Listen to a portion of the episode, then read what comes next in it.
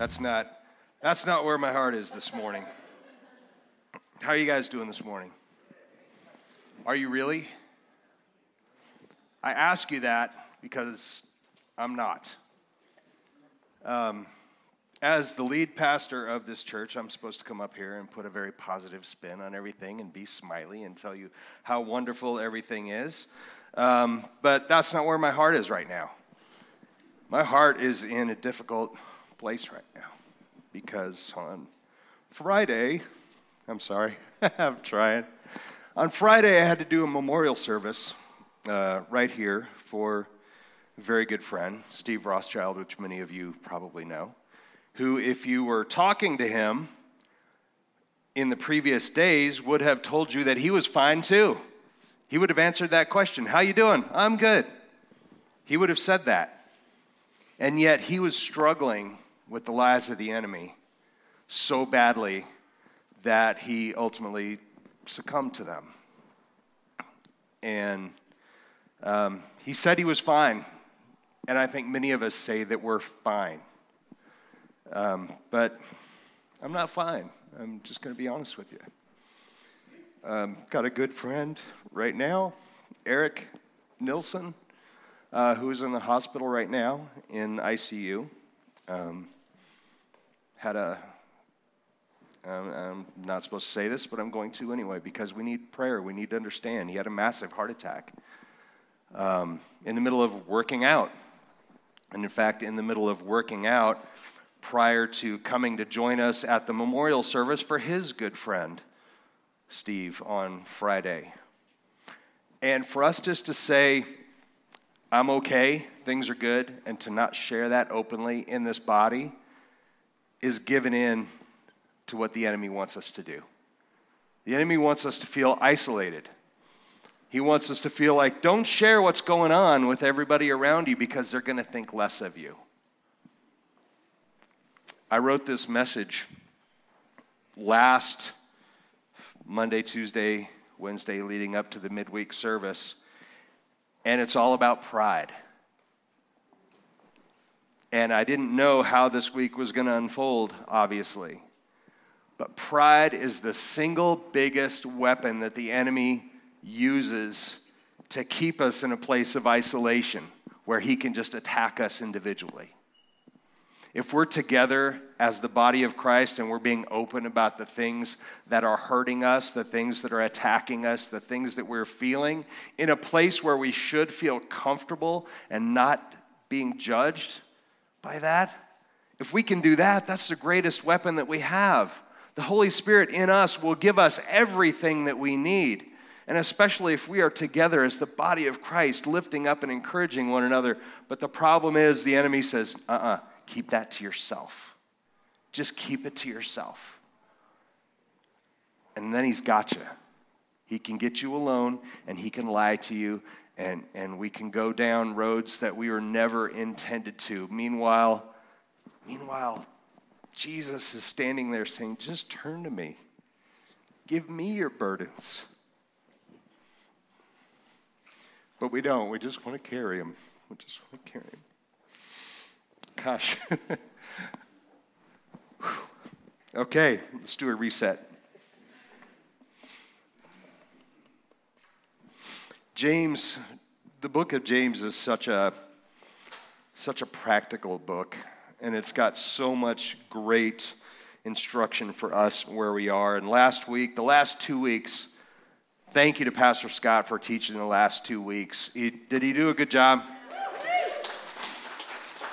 It is such a blessing for Gabe and I to be able to have somebody, an adult, a grown up that we can trust uh, to come in and keep the wheels on, um, keep, keep things going, and not just be a placeholder, but bring a powerful, good spiritual message in, in the Word of God. And, and He is that and then some. So we are so thankful. And thank you, Scott. And thank you, Kelly, for doing what you do so that He can come and do that and engage here. And so you guys were in good hands and we felt comfortable doing that. But though we took a week off, um, the enemy doesn't take a week off. And so we can't just say we're just going to tread water until we get back. Um, so he was, he was great in doing that. And the last the last thing that he taught on, and, and we listened to the messages from one we le- listened from the cruise ship, the other one from the terminal afterwards. Um, but gosh, what a great word. And the last, one of the last things that he taught was James 3 14 to 16. But if you have bitter jealousy and selfish ambition in your heart, don't be arrogant and so lie against the truth. The wisdom is not what comes down from above, but is earthly, natural, demonic. For where jealousy and selfish ambition exist, there's disorder in every evil thing. And that ties into what we're going to teach today because bitter jealousy and selfish ambition are rooted, caused by the spirit of pride. And the spirit of pride is demonic. Make absolutely no mistake about that. It is a demonic spirit, and it is one of the biggest weapons that the enemy uses against us. But guess what? We have a weapon equally as powerful, and uh, yeah, you should say equally, I misspoke. It's more powerful, but it's hard for us. You know what that weapon is? Humility. The opposite of pride is humility.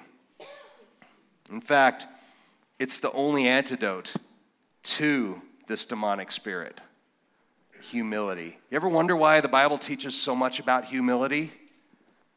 It's because it's not earthly, it's not in our flesh to be humble. It isn't and we struggle with that. But James now, he's talking to this group of, of believers who have been scattered, but man, they have eaten from the poison apple and they are in danger of death. They are swallowing the spirit of pride, hook, line, and sinker. And so we're going to talk about that today. I want to read this section. We're in James chapter 4. Scott finished out the rest of chapter 3, so we're in chapter 4 right now. We're going to do verses 1 through 10. So, James 4, 1 through 10.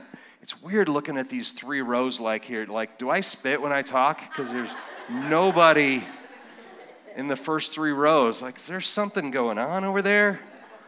For those of you back row people, it's okay to move up front. I'm not going to call on you. All right, anyway. I'm going to read it for you in its entirety so you can get the flow, and then we'll go in and take a look at it. James 4 1 through 10. What is the source of quarrels and conflicts among you? Is the source of your pleasures, is the source not your pleasures that wage war in your body's parts? You lust and do not have, so you commit murder. And you're envious and cannot obt- obtain, so you fight and quarrel. You do not have because you do not ask. You ask and do not receive because you ask with the wrong motives, so that you may spend what you request on your pleasures. You adulteresses, do you not know that friendship with the world is hostility towards God? Therefore, whoever wants to be a friend of the world makes himself an enemy of God.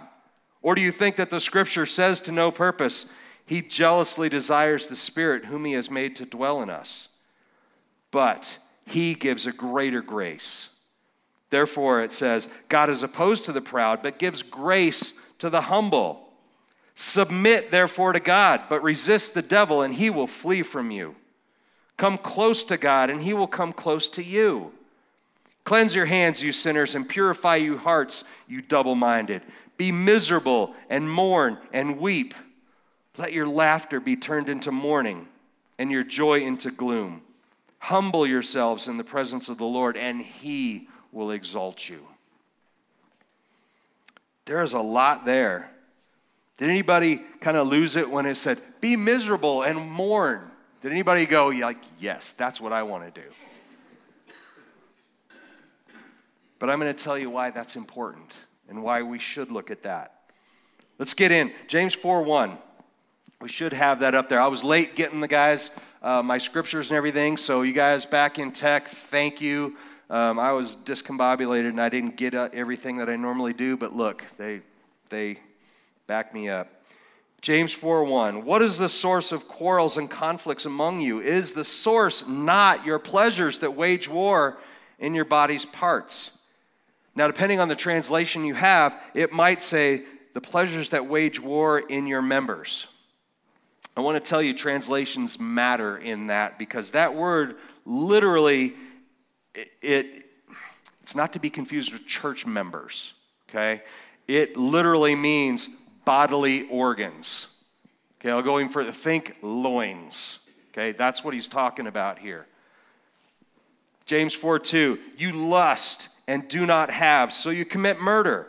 And you are envious and cannot obtain, so you fight and quarrel. You do not have because you do not ask. If you think this is a new problem, think all the way back. Anybody who's familiar has done the women's Bible studies in 2 Samuel, read 2 Samuel 11 and 12, the story of David and Bathsheba.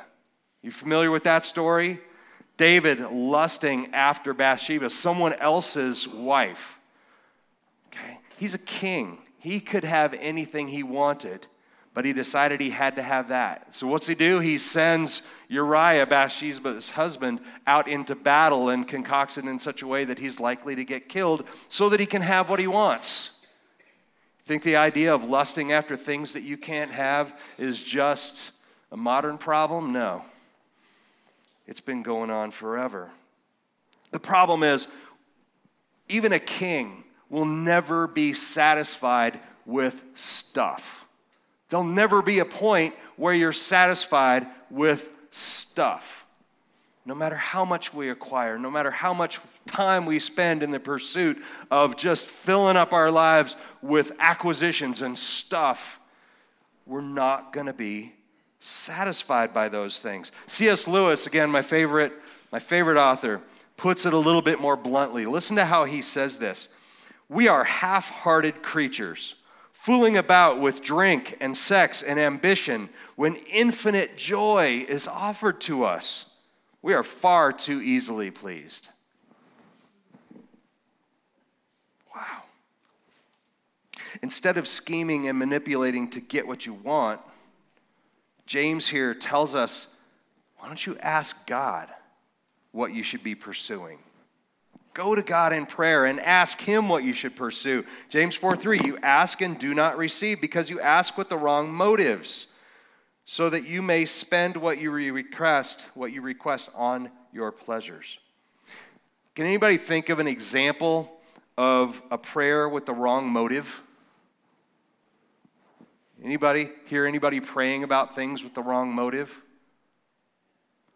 Let me throw out some things that maybe aren't quite so obvious. God, I pray that I get that promotion at work. Okay, what's your motive for that? Not many people would tell you that it's bad to pray for that promotion at work, but what's your motive for it? So I can have a raise, so that I can have more money, so that I can drive a nicer car? Maybe it's I want that promotion to prove that guy I work with that now I can lord over him, that I'm in a higher position. Maybe that's why you want the position. Maybe it's status. Maybe that's why you want it. Are those godly pursuits? Okay, same prayer. What if your reason for wanting the promotion is so that I can take care of my family when I can barely make ends meet now? And not only that, the promotion would allow me to go and give more. Give more to the church, do more outreach, help people, help family members who need help. Is that why you want that promotion? Is that a godly pursuit? Is that a godly prayer? I would think so, but it's the same prayer. So, what's the difference? It's what's in your heart, it's your motive. If your prayer is rooted in pride, chances are it's DOA and it's not going anywhere. James 4 4, you adulteresses, do you not know that friendship with the world is hostility towards God? Therefore, whoever wants to be a friend of the world makes himself an enemy of God. That's a harsh statement. Translations matter here, by the way, depending on the version that you have. Some say adulteresses, some say adulterers, some say adulterers and adulteresses. It's all inclusive. Translations matter. The original word in the Greek, as written, as intended, is adulterous. Okay, adulterous or adulteress says. And that's important because what word do the Hebrews historically use to describe people in general who are idolatrous, pursuing idolatry? adulteresses. Okay, that's why it matters. So when we read this, you adulteresses, He's talking specifically about idolatry here. Friendship with the world, again, staying in James 4 4. Friendship with the world. That friendship, it's interesting, the translation there. Here you go. Um, your Greek word for today. It's philia, which is the only place it's used in the New Testament here that word right there, and it means a strong emotional attachment. It's not that sacrificial love, it's not brotherly love or any of the different translations of like phileo and love. It specifically means a strong emotional attachment. So he's saying you have a strong emotional attachment with the world and not with God. And then the phrase friend of the world is hostility towards God. Think that's just hyperbole? This is what John says. This is First John in his letter. 1 John 2 15, 16 says, Do not love the world nor the things of the world. If anyone loves the world, the love of the Father is not in him. For all that is in the world, the lust of the flesh and the lust of the eyes and the boastful pride of life, is not from the Father, but is from the world. James is just echoing what John has written there. He's talking about idolatry.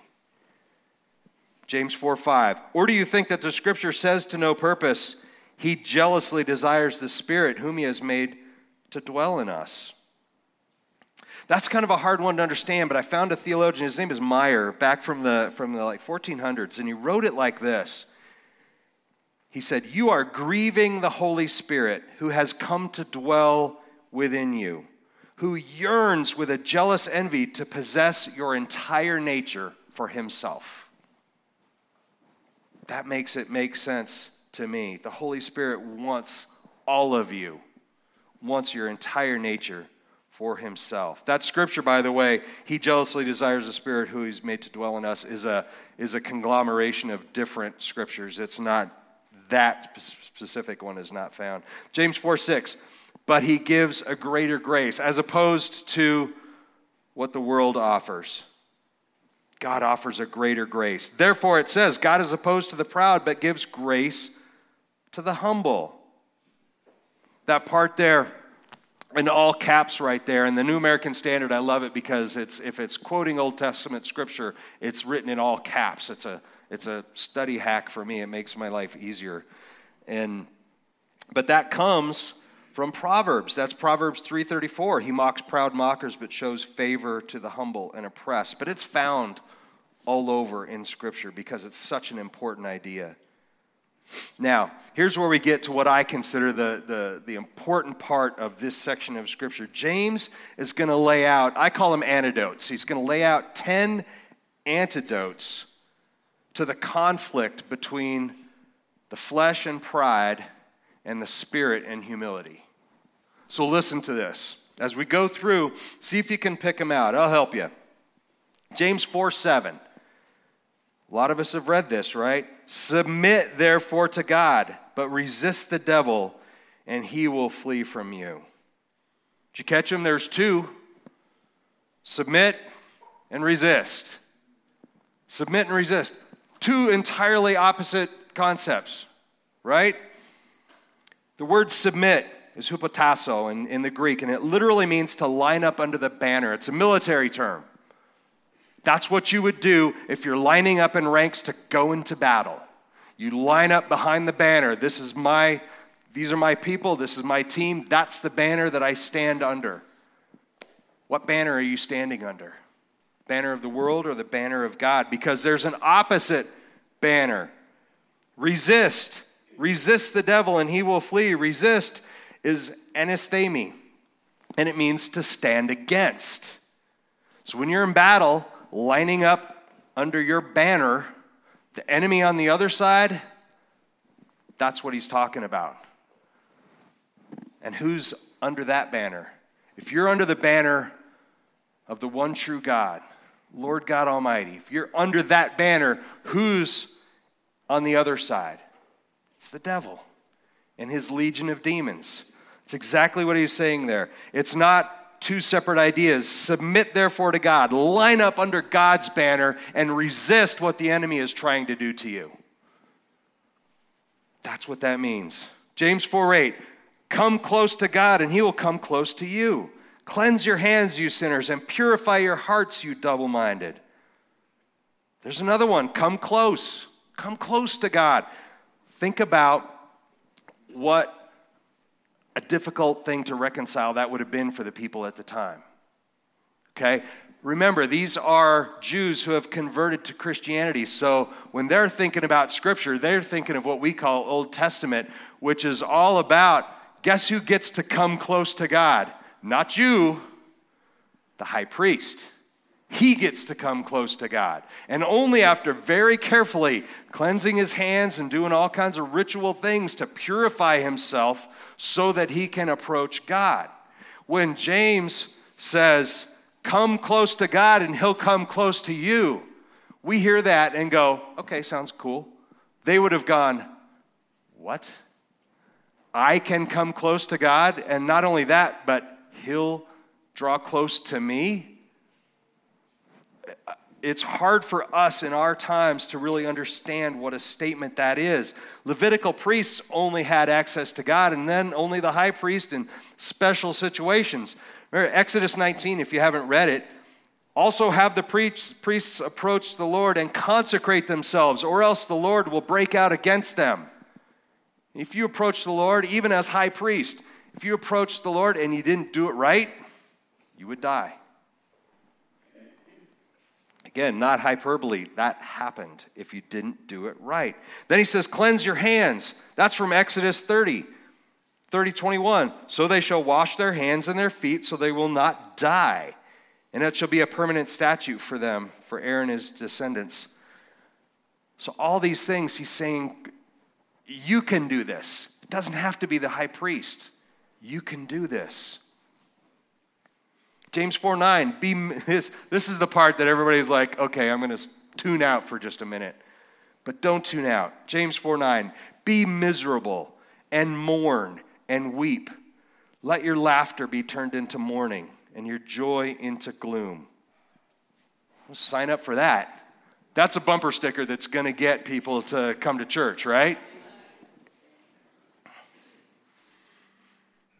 Here's the thing, though if you understand what this means, this is the state, this should be the natural state of someone who is truly broken over their sin and who truly understands what Christ did for you.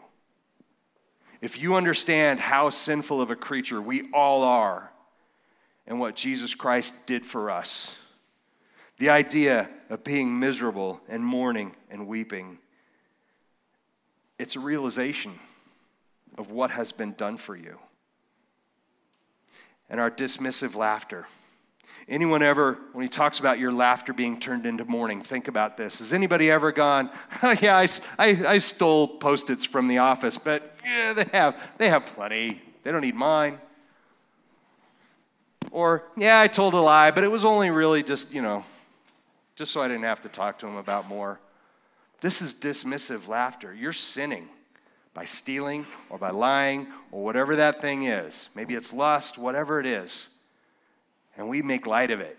We laugh it off so that we don't have to internalize it and realize what I've just done is going to grieve the Holy Spirit and what Jesus has done for me.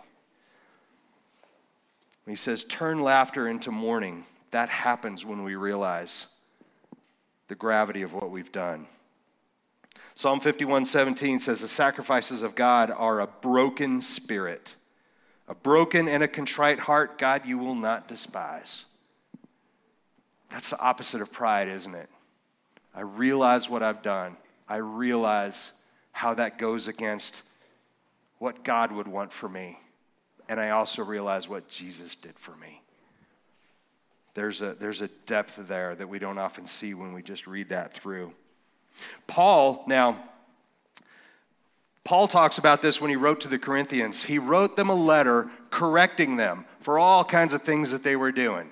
Okay, you can read Corinthians. It's, it's full of, okay, you guys are doing good, but let me call a few things to your attention. Paul writes to them in Second Corinthians. He's kind of, he's not backtracking, but he's kind of like, let me explain.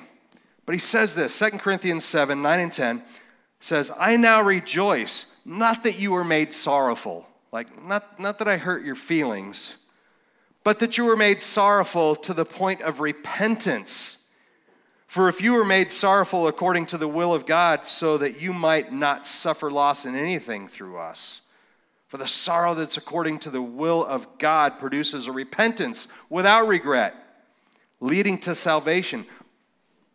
Listen to the last words here. But the sorrow of the world produces death. What does that look like to you? The sorrow of the world produces death. What's the sorrow of the world? How about statements like, I'm sorry I got caught? Or, I'm sorry if you're offended by what I did. Anybody ever have those sorry, hollow apologies? That really don't mean anything. That's the sorrow of the world. True sorrow is going to break your heart. James 4:10 Humble yourselves in the presence of the Lord and he will exalt you. There it is. That's the summation of this entire section. Humble yourselves before God and he will exalt you. That's also even though it sounds very simple, that's the hardest part for us in our culture to grasp because that doesn't go along with what our culture today says, does it? You need to promote yourself. You need to make sure that everybody knows the things that you're doing. How are you going to get promoted? How are you going to get praise if you don't let everybody know what you're doing? Luke 18, 10 to 14. Let me read it for you. It's a story that Jesus tells. It's a parable, and it's not a very commonly told parable. So listen to this. I'm sure you've heard it, but, but it's not so commonly taught. Two men went up to the temple to pray one a Pharisee, and the other a tax collector. The Pharisee stood and began saying this in regards to himself God, I thank you that I'm not like the other people, swindlers, crooked, adulterers, or even like this tax collector. I fast twice a week. I pay tithes of all that I get. But the tax collector, standing some distance away, was even unwilling to raise his eyes towards heaven, but was beating his chest, saying, God, be merciful to me, the sinner. I tell you, this man went to his house justified rather than the other one. For everyone who exalts himself will be humbled, but the one who humbles himself will be exalted. It's a great story, but doesn't it just go against what our culture tells you? Like, so if I don't promote myself, who's going to? I once knew a guy, I worked with him, and, and I was, we, we started out at the same level, doing the same job, and very, very quickly, he got promoted through the ranks until he was like ultimately the guy, the top guy. But the way that he would introduce himself to new people that he met is Hi, I'll fill in a blank. Hi, I'm Steve. Glad you met me. And I would look at that and go, That is one cocky dude. But the result of that is that every time he spoke to anybody, including our superiors at the time, was like, Did you see what I did there? Did you see how I did that? Did you see what I did?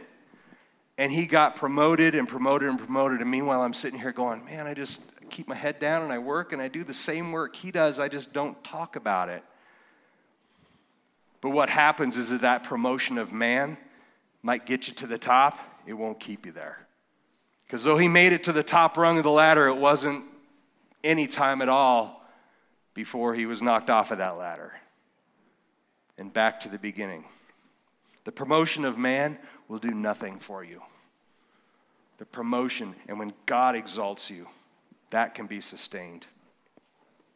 So let's talk about. I went through, I talked about these 10 antidotes. I want you to listen because I'm going to I'm going to incorporate everything together here. I'm going to recap, okay?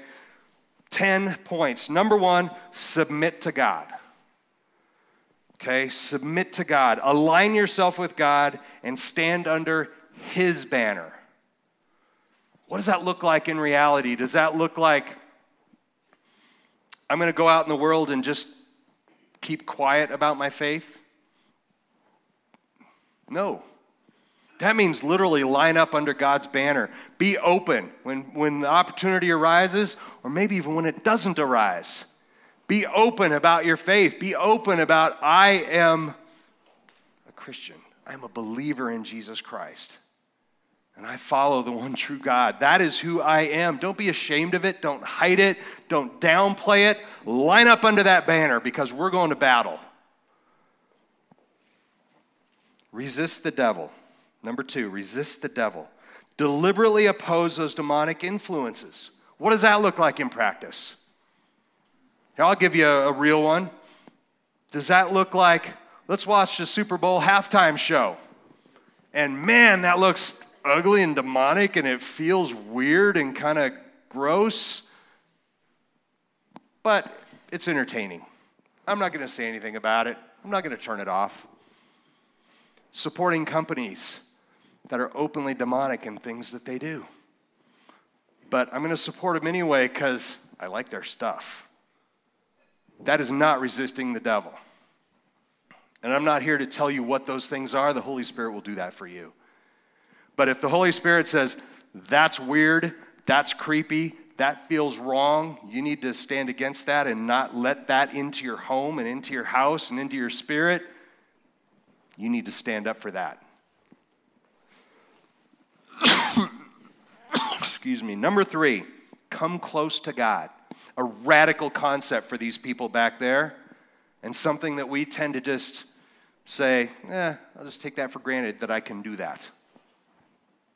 Don't take this for granted. Intentionally pursue a deeper relationship with Jesus. Come close to him because he's standing there with open arms. Then, Old Testament times, you couldn't do that. I want a closer relationship with God. I best, uh, maybe I'll hang out by the high priest and some of that will rub off on me. And just hope he has general favor on me and my people. We can approach God individually. Why would we take that for granted? Be intentional about that. Number four, cleanse your hands. Remember that? Cleanse your hands. How do you do that? How do we do that? Now, that was ritual back then. How do we do that? We wash the sin off by confessing to God. Okay, you don't have to confess to one another, you can, but confessing your sins to God, being open and honest about your sins to God, confessing to Him, that's what He's talking about. Cleanse your hands. Number five, purify your hearts easier said than done. You have to look closely at your motives. When you're sending a prayer up to God, think about your motive for doing that.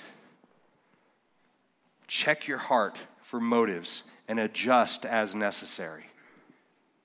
Number six, be miserable. Another fun one. Highlight that one, underline it. Be miserable.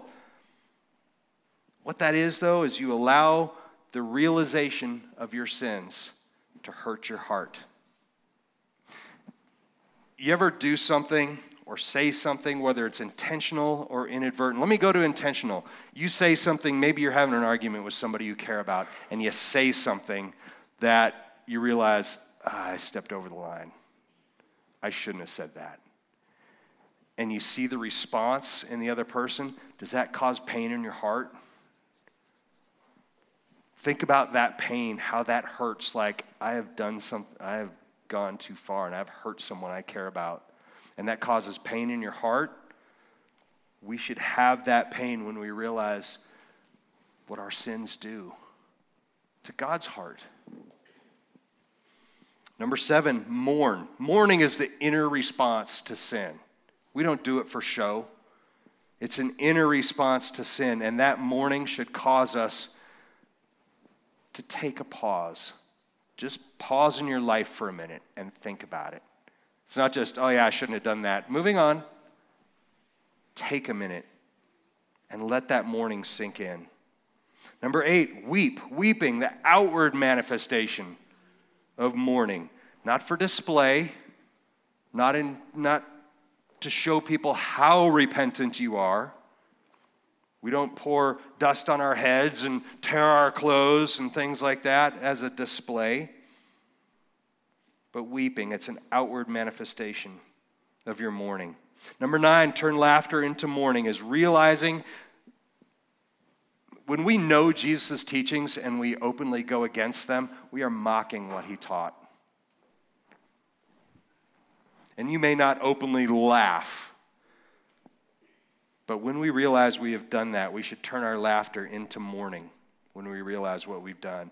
Number 10, the last one, humble yourselves. Not false humility, not saying, I am the most humble person you will ever meet. I say that all the time in jest, but it's not, not false humility, the real thing. And that starts with realizing, first and foremost, guess what? You're not God. Anybody struggle with that realization? That you're not God? Anybody know someone who thinks they are? They may not say those words. King David, God's anointed, chosen ruler of Israel said this. First Chronicles. Again, ladies from the from the First Chronicles study. First Chronicles 29, 11 and 12. Yours, Lord, is the greatness, the power, the glory, the victory, and the majesty. Indeed, everything that is in the heavens and on the earth. Yours is the dominion, Lord, and you exalt yourself as head over all. Both riches and honor come from you. You and you rule over all. And in your hand is power and might, and in it lies and it lies in your hand to make great and to strengthen everyone. He's realizing I'm I am king. I am the anointed king of Israel. I could have anything I want, but it's not cuz I did anything. It's because of who God is. And this is even David realizing that. That is, that is what real humility looks like. C.S. Lewis had this insight about humility. Again, here's another C.S. Lewis quote. But have you ever read Mere Christianity? It's a book by C.S. Lewis. If you haven't, I can categorically recommend that you do. He had this insight about humility. Listen to this. Now, what you want to get clear is that pride is essentially competitive. It's competitive by its very nature. While the other vices are competitive only, so to speak, by accident, pride gets no pleasure out of having something, only out of having more of it than the next man. We say that people are proud of being rich or clever or good looking, but they are not. They are proud of being richer or cleverer or better looking than others. If someone else became equally rich or clever or good looking, there'd be nothing to be proud about. It is the comparison that makes you proud, the pleasure of being above the rest. Once the element of competition has gone, pride has gone. Wow, make no mistake, pride, this is me again, pride is a dangerous and an addictive drug. Being fed to you by every outside influence that you have in this world. Every commercial you watch, every movie you see, every advertisement, every billboard, not even to mention what Satan is speaking to us every moment of every day. But he'll use any means. It's pride that causes us to idolize the pursuit of worldly things. Worldly things, which, by the way, will never satisfy us, so we need more. Anybody ever gone, oh, I have enough money? It's rare if you have.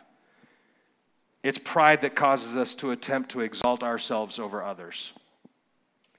It's pride that causes us to argue and quarrel to get our own way. This is what's happening to James and his congregation, which is why he wrote this letter to begin with arguing and quarreling to get their own way, somehow thinking they know better than everyone else what we ought to do. It's pride that causes friendships to disintegrate. It's pride that causes us to lust after what we don't have. In a lot of cases, simply because we don't have it. It's pride that causes dissatisfaction over the things that we do have. And it's pride that sets the trap of comparison. Anybody get into that?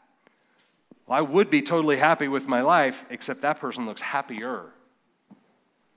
I need more with that. My life is garbage now because I don't have what they have. Anybody fall into that, or is it just me? Here's the ultimate antidote to the spirit of pride. Okay, Paul said this Romans 3 23, 24. Write it down if you ever want to know the single greatest antidote to the spirit of pride in your life. For all have sinned and fall short of the glory of God, and being justified as a gift by his grace through the redemption which is in Christ Jesus. If you're thankful and humbled by the redemption offered to you by Christ Jesus, say amen. Let's pray. Father God, I pray now that you speak to all of us. Speak to my heart. Speak to my heart about where I have allowed pride to come into my life.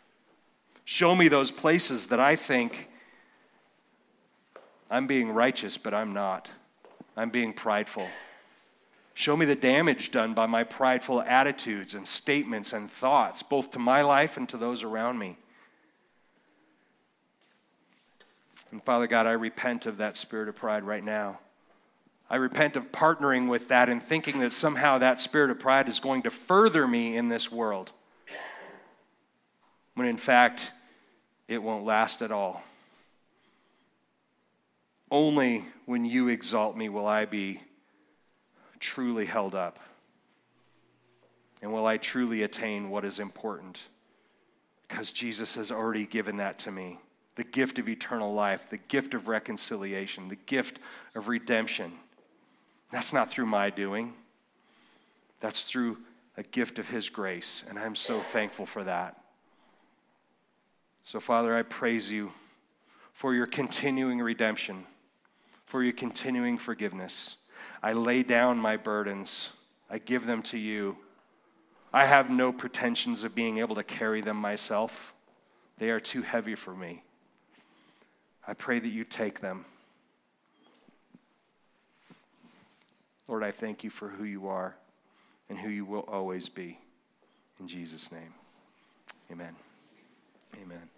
Folks, we have a prayer team in the back. If you need prayer for anything, could be healing prayer, could be could be more of continuing this idea of just repentance and redemption. Look for somebody with a lanyard in the back. They would love to be able to pray with you.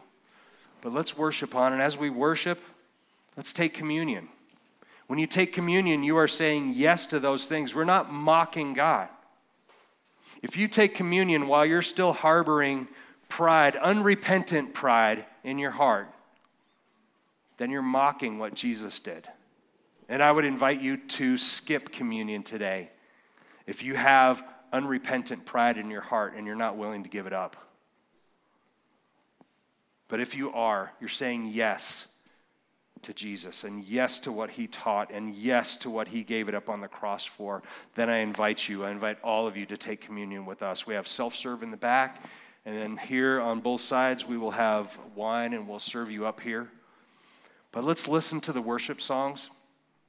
Pastor Tom has been, of all the worship pastors I've known in my entire ministry career, he probably this is not him exalting himself. He would never do this. But he seeks the Lord in a way that I rarely have seen.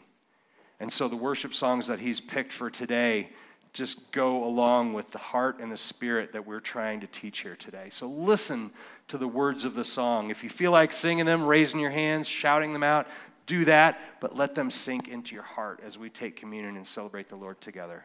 Amen? Thank you, guys.